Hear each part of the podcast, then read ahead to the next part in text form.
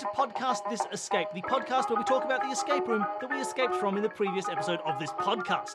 Danny and I have just escaped the garden of Miss Hawthorne. Well, with a slight asterisk, I escaped the garden. Oh, I stayed in the garden forever. I disappeared out of existence. Into oblivion. But that was the room from C-Scans. Thank you so much.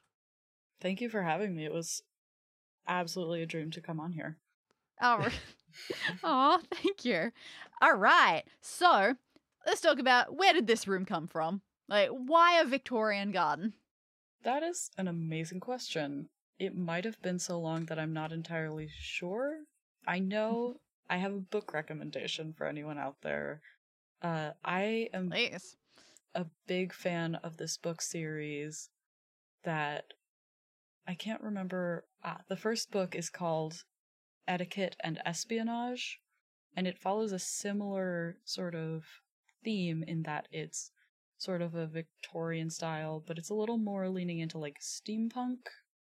And it's this young ladies' school where instead of being taught witchcraft secretly, they are taught to be spies and assassins along with good housewives. I am definitely into that. Mm-hmm. They all have fantastic names. It's all Etiquette and Espionage, Waistcoats and Weaponry, Manners and Mutiny is one of my favorites in there. I don't think I've even read all of them, but they're delicious. They're fantastic. Yeah, that sounds right up my alley. I'm not usually a Victorian era person in that sort of while, but for some reason, stories about slightly peculiar girls' training schools, it's such a specific thing that does get me. That's why you like Madeline so much? It's a good one. So that was obviously your kind of Victorian setting. Is there a reason you decided to embrace like the witchcraft aspect of it? I think I just find it really cool. I think one of the first puzzles that I came up with was using the blue moon, and I just loved the idea of this blue moon, either because of a blue moon in the sky. At first it was going to be like you have to wait till midnight on a full moon to read the book, but just the idea of reading this book in the moonlight with these like glowing words on the pages was really exciting for me, and I couldn't help thinking about how cool that would be in a real escape room if you had something that turned the lights in there into like a black light so that you could see as if it was that kind of thing. I think there are a few things in here that would be very fun to do that with. And I've always we've had occasionally in real escape rooms, like people like using UV light is such a kind of classic thing, but the feeling of like the difference in feeling of how much cooler it is when the room itself produces or changes to have UV light rather than just giving you a torch and be like, go ahead, go for it. Yeah, we've done a couple of rooms that have done that, and it, you're right, it has made a big difference, and it never leaves you with that, more UV feeling. Instead it's got such a different feeling of like, ooh, stuff has changed, like something's happened. And so I like that. And this like the idea of having a room change to be like the moon has come out and it's a blue moon and is really fun. There's a very interesting mix in this room, I feel, of things that could work great in a real escape room and obviously things that not gonna happen. Yeah. Like animating the statues and probably dealing with a cat. I've heard that there is a room somewhere. I don't know if it was in... I would not trust a room with a real cat. In Japan, China, I feel like it was somewhere in that area where you needed to coax a cat to come towards you for something. And I cannot imagine that going well. No, you can't trust a cat to be obedient. You can't trust a cat. The statues would be rough because you could totally do the statues. You would just have to pay 7 actors to stand entirely still in grey makeup for hours. Oh, man. Yeah, that's true. Or how hilarious would be, they're actually just sort of in the wall. And at some point, when you don't notice, actors replace the statue hands. They just stick their hands out. Through a wall. Perfect. That's ideal. Could totally make that work. I would love to have seen the wetting the stones to make a message appear in a real room. That's fun, because you could do that, right? Because that's like hydrophobic paint. I feel like that would work. Yeah, for right? Sure. You would have each thing, you'd have a hydrophobic paint that just is something that water won't stick to. So when they get wet... they'll come up with a message. I really liked that. That was a lot of fun. As soon as I saw that message, my first thought was like, it said, even the sharpest knife. And I was like, cryptic crossword clue. Let's look at every even letter that spells out H-H-R-E. Nope, that's nothing. And then suddenly needs a whetstone. We had that whetstone.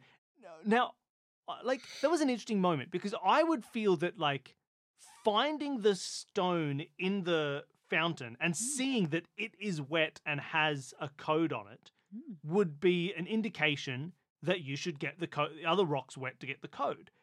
And then we also have the clue of, hey, or do you need a whetstone? Do you wonder if we if it would, how much would people still get it if the stone weren't there, or if it was if just the stone? Like, I like the message. Was that anything that changed when you were putting it together? I like whetstone as a reference in there, so I would never want to lose that. I like whetstone for whetstone. But do you think people would be able to solve it if there weren't a stone in the fountain?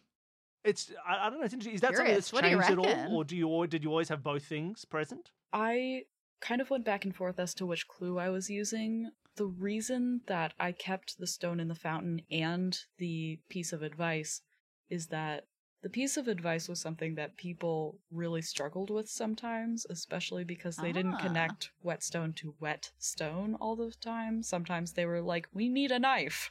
I love my friends. Oh, we like a good pun, so yeah. I think that would have worked for us. Yeah. But it is hard to say. The other thing is the advice on there I wouldn't have dared take off because I had advice from someone I was having to give them a lot of clues to get the actual whenever racked with midnight qualms, meet the gods with open palms. Sure. And they suggested having more pieces of advice scattered around, especially if it could be in the form of, like, rhyming advice or a saying or something like that. That's would clue people fair. Into that. I think that is true. I think that does help. Comfortable having them in multiple occasions. Like, we had a moment during that one where you said, oh, it's going to rhyme. It's going to be like a spell or like a saying or something. It's going to rhyme. Yeah. That helps a huge amount. Yeah. Yeah, having that sort of level of familiarity for it. Definitely worthwhile. So, yeah, I agree with that.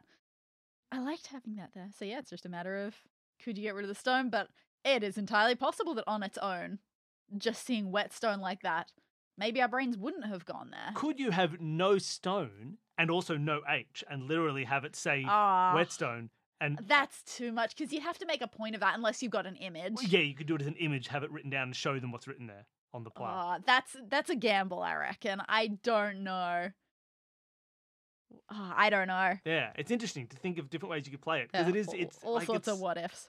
Yeah. Speaking of that, between originally designing it, playtesting it, and now, any other changes or anything that's happened over time? I think the biggest change was the flower puzzle, which is now a little bit funkier than it was originally intended to be. It was originally, I spent so long researching this. I was trying to find flowers where basically if you put them in like a logic puzzle grid, there could be a different color of each flower, and through the actual like garden and biology type information of what flowers can be what colors, it would become obvious which was which. And that was an incredible amount of work that was fully wasted because I realized, like, I will have to give them a literal reference page and it will fully stop being fun. So I was really inspired by, I think, the bakery room where other senses were really important. And I thought if we have sticky catchfly and the thorn apple, that would be something where basically people just have to think outside the box and ask, like, do any of them have, like, thorny apples? Yeah, that makes sense. And also, notoriously, that bakery room using other senses was really difficult to figure out. Just wasn't a thing to think of. And yeah, that was exactly it. We just went as a general look. And I think I was exactly expecting what you said you started with. I was maybe a logic puzzle grid or just some detailed information. There's also the fact that plants are just super not my thing. So when it comes to researched plants and plant information, I drop out a little bit. I just go, oh my God, I'm going to have to trust someone else on this. So yeah, the idea of looking for trick ways around it didn't occur to me at all. Yeah, it's interesting because like my first instinct was like, oh, do we as characters know enough to distinguish these plants? Mm. And I was like, well, no, you can't just know which plant it is. So then I thought, well, like I can tell, like I could look at ivy and say that's ivy because it would look like ivy. But how it feels like stupid is this? But it feels like that's then not what to do because otherwise it's just can I as a person like. What do I know? Like, I know what heather looks like. I know what rosemary smells like. I know what snapdragons look like. No, like so I should be able to tell them, but I can't. So I should wait for my character to get the knowledge of how to do this. And then once we had a book, even if we couldn't use it tremendously, having a book there is enough confirmation that perhaps we can start doing this. But I think I found that hard as well because when we got the book, I was expecting it to have like a section on flowers. It was tricky to know. Maybe inside the book we needed another rhyme just saying, come on, experiment a little. Because yeah, I didn't want to experiment because I would have just been using my own knowledge of stuff. Like, because some of them were like, but then puns. This was like, one of them was that like it was sticky catchfly. So it was like, cool, it's sticky. That's a fun little pun. But then ivy, is it a pun, or is that just what it actually is? So yeah, maybe we should have been doing exactly. Maybe we weren't being 10-year-old enough. A 10-year-old would absolutely say, oh, this one says sticky. Mm. Is there sticky? So maybe yeah, we weren't. Maybe we felt like we were getting into it the right amount by not knowing stuff, but we weren't doing it enough by not experimenting. Mm. That's a funny line to draw. Yeah. That's a curious one. Because then like ivy, we could figure out was ivy because it was clearly ivy. Like the answer to that was yeah, like that one's clearly ivy. True, like I know what ivy is compared to begonia. Ivy's a climbing plant, begonia's not. So I wonder if there'd be like, I feel like to me if there'd been almost like. Or a page of plants where you could see like there are lots of plants, but with like a really quick sort of. So some sort of halfway and point. And almost do like a half cent, like just so the idea of like ivy is a climbing plant. Begonias are like. True. I reckon surely if we didn't know anything about ivy, I assume you'd have given us that in book form, right? Just to let us know at least. Cool. Ivy is a climbing plant and it looks a little different. Yeah. Something if we were fully clueless. That's an easy enough thing to put in if needed. One of the reasons that things are so based on sort of pun type of things in parts of this is that I don't want people to come into it without knowledge of things and be punished for that. For sure. Yeah. And yeah, typically we love that and work well with that. Okay, the whetstone thing, saw that right away. And great. Yes, I love a good wordy pun room. Mm-hmm. It just, yeah, for some reason, when it came to flowers, didn't spot it, didn't take for a long while. And I don't know why that is. Although it's ridiculous. You wouldn't have needed to figure it out until around when you did anyway. That's true, yeah. That's true. I suppose we could have experimented a lot more, like, well, before we got the book and at least worked out some of them. Mm. But, so yeah, we could have gotten at least things like the catchfly and the snapdragon, that sort of thing. We could have gotten that far, but yeah, we wouldn't have known what to do with that information. So it wouldn't have mattered much. But yeah, so we could tell definitely, like you said at the start of the last episode, the whole wordy sort of thing, codes and that sort of thing. That's what you like. There were a lot of letter-based puzzles and mixing and matching, like, that sort of thing. That puzzle of what was on the stones? Was that the stone? Yeah. I had a great time. Absolutely loved doing that puzzle. Now, what's interesting is that's the same puzzle effectively as the one that's on the God's Palms, right? Like God's Palms is a series. So it's very similar. Like I love doing that puzzle. It was fun to revisit it again. Was there a reason you did the same structure of puzzle for those two sections? Sort of. The honest truth is, originally there wasn't a puzzle for the second part. It was you have all the gods open their hands. You have all the gods open their hands, and you look around, and by spinning around the garden, you can see written out in front of you, Janice has the key. Which was a nice cinematic moment, but didn't really provide a last puzzle for people to like feel like, yeah, we got it going out on. And I thought that the changing of having the spaces between letters through like underscores to having hands apart was enough of a change that people would feel kind of like, oh, we figured out that this is the same thing. We understand the rules and we've understood how they're tweaked. Yeah, sure. Also, made sense. And definitely not a master puzzle designer, and a lot of my playtesters aren't like super experienced with this sort of thing. Sure. I quite liked, especially with the stone puzzle, the different variants in where the spaces works. I didn't notice that at first. You jumped on that right away. I noticed spaces, but I didn't tweak to the importance of it. That to me was what was so smart. So that was a big difference between those two. Is this the and the same as in the hands is the presence of the spaces. Oh, it was the trying to make it a rhyme. I quite liked. Yeah. I really like having space. Being like, we know this has to end a word because it's followed by space. We know this has to start a word because it's preceded by space. Yeah, it's interesting. Really, really adding fun. More rules to make it sort of easier, but obviously slightly trickier because there's more to it. I think it was an interesting combination. It was really good. Fun way of doing that. I absolutely loved that puzzle. Originally, that one actually. Sorry, the stone puzzle actually, it wasn't organized that way originally. I had just broken the words up individually, and so spaces weren't included at all. The thing about that was I was very worried that people would make more and more words that weren't correct. So the last playtesters I had also mentioned the idea of a wraith, and they were very stuck on it, and I was like, your character has not heard of a wraith before. Does that help? Yeah, but no, it's true, because like as soon as you add the spaces, we get just enough. Like, it's a tool for disambiguation. Like, it's a tool to be like, you cannot put that here because it has to be the end of a word. So don't even worry about it. Like, you can't connect these things. And like, it's not even that it makes it like easier. It just makes it clearer. It makes it unambiguous. Which is great. It makes you come up with stuff like, oh, it could be wraith, and we never got caught on that because later on we realized that will never work. Like, it can't fit together that way. Like, it's not going to work because that's going to discount other words that, like, that'll leave us with two letters that don't have a beginning. And yeah, like, that CK was going to go nowhere. So it really made it, like, come together in a way that was satisfying. Yeah. Like, there was no doubt in, other than, then we had to figure out exactly the cadence and the wording of the rhyme, but there was no doubt at the end that, like, this could be correct, and maybe it's something else, which is good. Did you have any question about whether the full stop was necessary? Because in the end, 100% I think it was. But yeah, was that full stop ever there?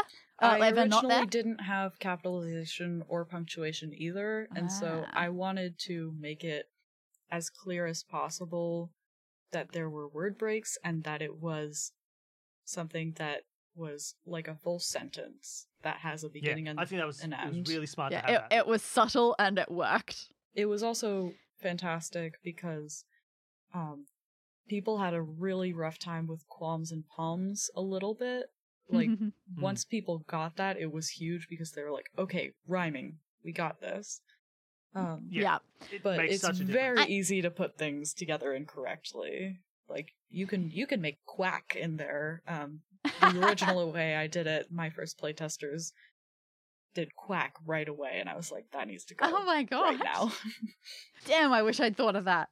It was. I'm actually a little relieved that accent-wise, qualms and palms are going to rhyme. I looked it up online. I googled it four times. I was like, oh no.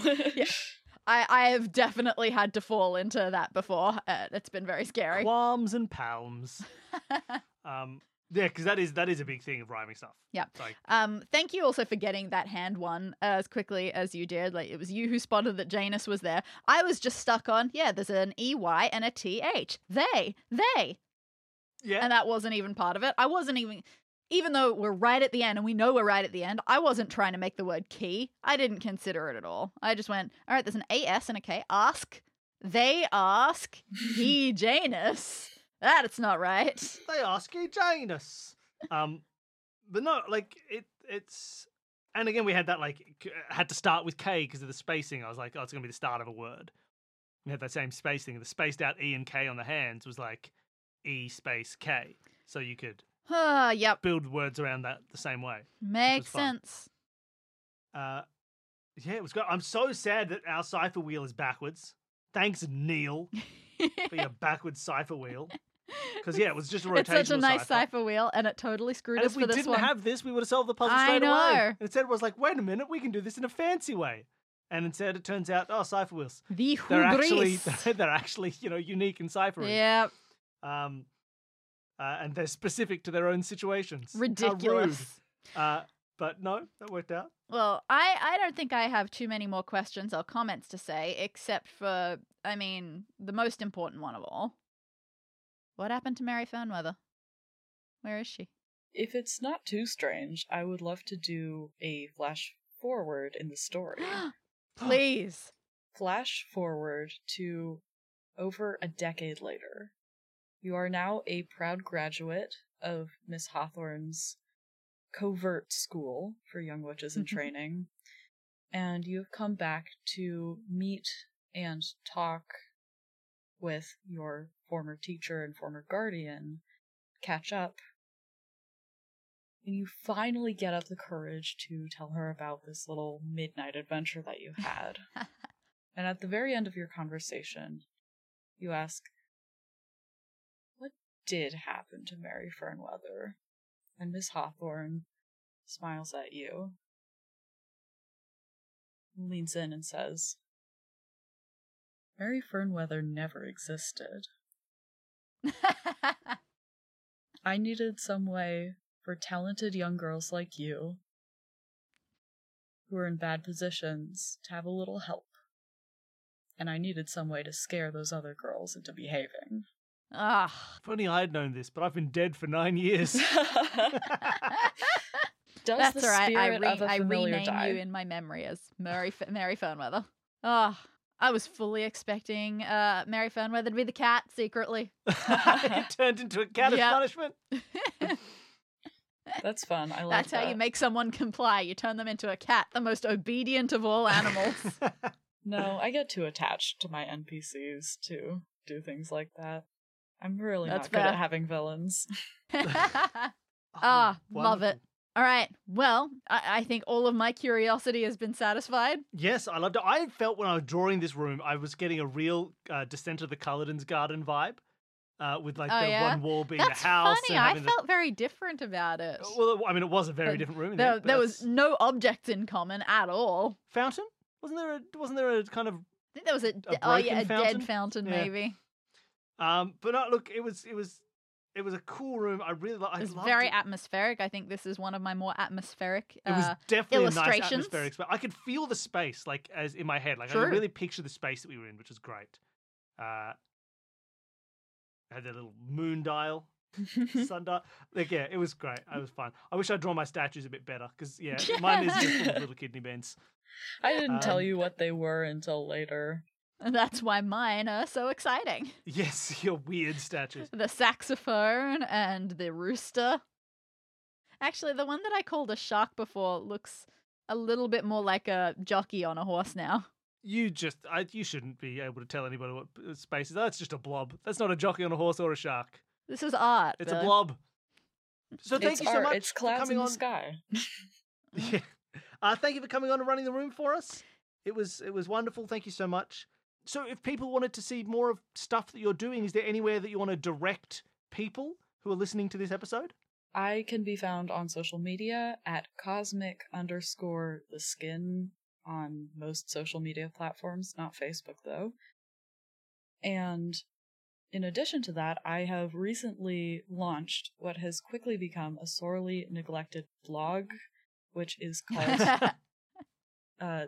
my new and yet so sad blog is called Goose Sauce and Alphabet Soup.